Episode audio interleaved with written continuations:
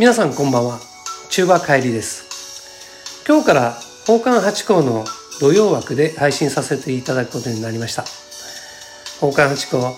2020年の8月からラジオトークで配信が始まって丸2年が過ぎました。3年目を迎えたこの8月で新しい企画を考えようじゃないかという話が持ち上がりまして八甲さんから、えー、それじゃそろそろ中馬さんの一人しゃべりはどうでしょう？という声と昨日あの宝冠八甲のライブ配信を行ったんですがそこで、えー、宝冠八甲のヘビーリスナーの方からもですね背中を押されまして恥ずかしながら僕もその気になりましてじゃちょっとやってみようかなという。そんなことで昨日の今日なんですけど急急遽ですね今日から毎週土曜日配信することになりました。どうぞよろしくお願いします。でどんなお話をしていこうかとどんな番組にしていこうかと考えましてですねまず番組のタイトルを決めました。番組タイトルは中馬帰りのこんな風に思ってます。ということでですね日頃僕が生きている中で周りにいろんなことが起きると思うんですがそんなことから僕こんな風に感じたなっていうことをですねこの番組のおしゃべりしていきたいなと思ってます。時にはですね否定的な意見だったりちょっと相手を攻撃しているような言葉が出てきてしまうかもしれませんが僕はあの有名人でもですね文化人でもありませんし僕が言ったことでですね誰かがすごく傷ついたりとか あの世間がですねてんやわんやしてしまうっていうようなことはないと思いますしあの本当に「ああ中盤お前そういうふうに思ってんだ」とかそうじゃないんだけどねとかすごいこう軽い気持ちで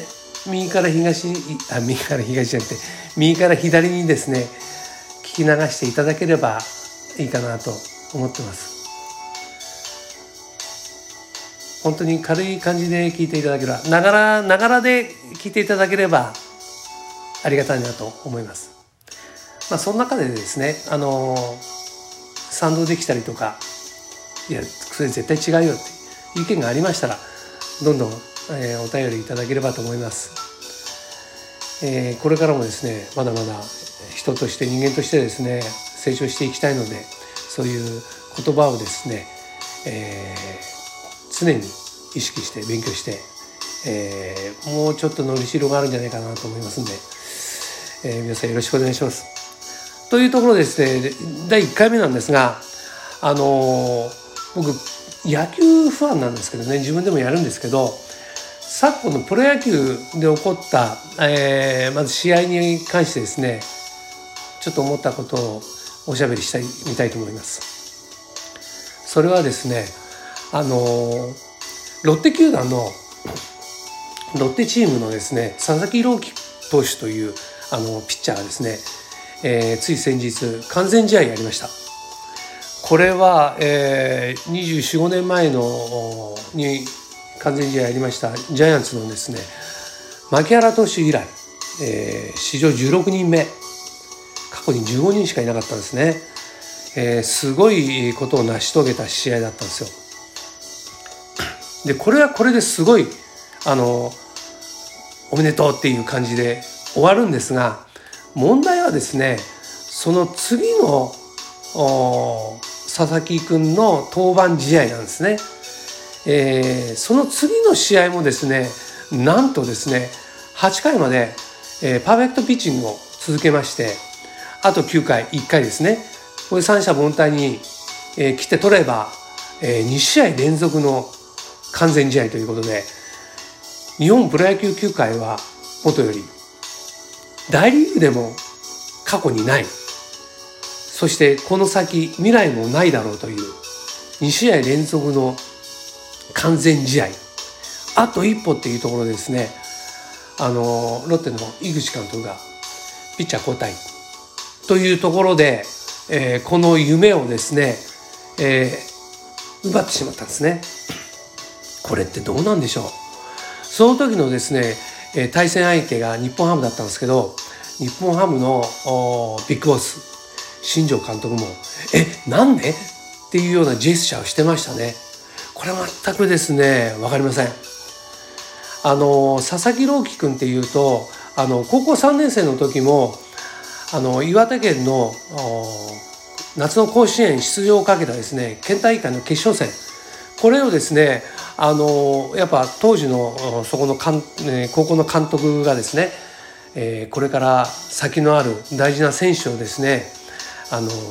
連投連投で壊してしまってはいけないっていう、まあ、責任感からあのその決勝戦投げさせなかったんですね。これもちょっとこう話題になったんですけど、まあ、結局そのチーム佐々木のチーム負けて甲子園行けなかったんですけどねあのここ球児といったらもう甲子園は夢ですからねそれを自分が投げられないで立たれてしまったっていう悔しさもあの十分わかります。でもそその時はですね僕も100歩譲ってねその監督の気持ちあのを組みでですねもう我慢しましたよあの佐々木君と一緒に。ですがこのプロ野球界においてですねあのー、何をあんまちょろいあのー、100球を超えたら投げさせないなんてねそんなことを言ってちゃいかんですよね。あの大リーグに行った大谷翔平君を見てくださいよ。彼、えー、打って投げてですよ二刀流先発で投げて7回まで投げてしかもその試合で2番とか1番でバッバッター1番2番で打ってるんですよ。で活躍してる。で最近なんかあの自打球当てたその足で二塁打とか次の試合三塁打ですか？で、えー、先発した試合で右腕が張って降板した次の試合でホームラン2本とかねまあ、そのぐらいのプロ野球選手だったら体を作ってほしいなと。あの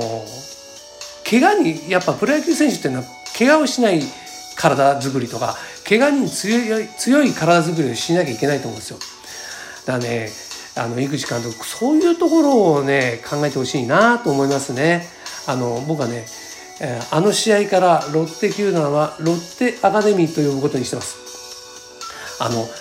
プロ野球っていうのはねあのミスタープロ野球と言われた長嶋茂雄さんがね選手の頃言ってましたけどねファンあってのプロ野球。ねファンが喜ぶためのプレーをしなきゃいけないんですよ。監督もそうです。ファンが喜ぶような野球を指揮しなきゃいけないんですよ。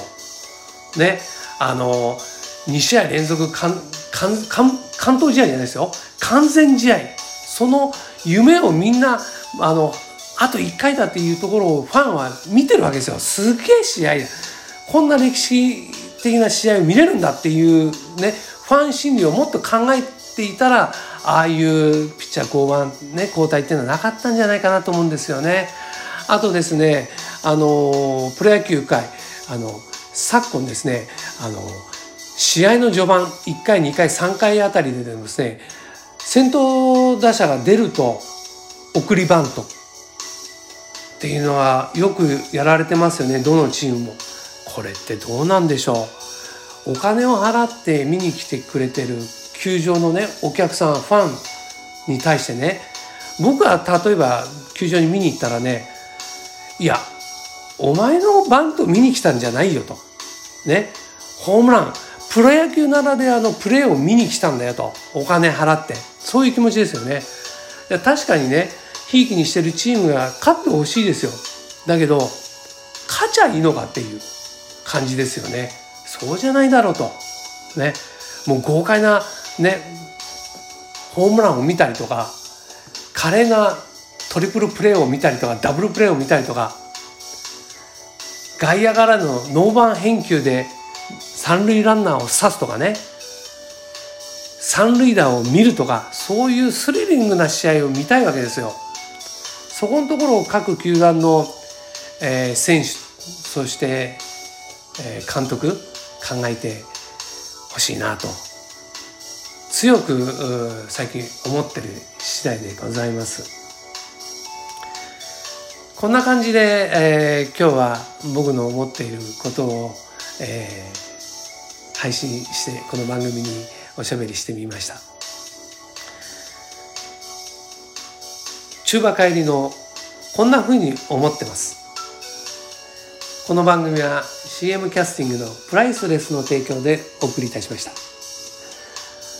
こんな感じで来週も進めたいと思います。また来週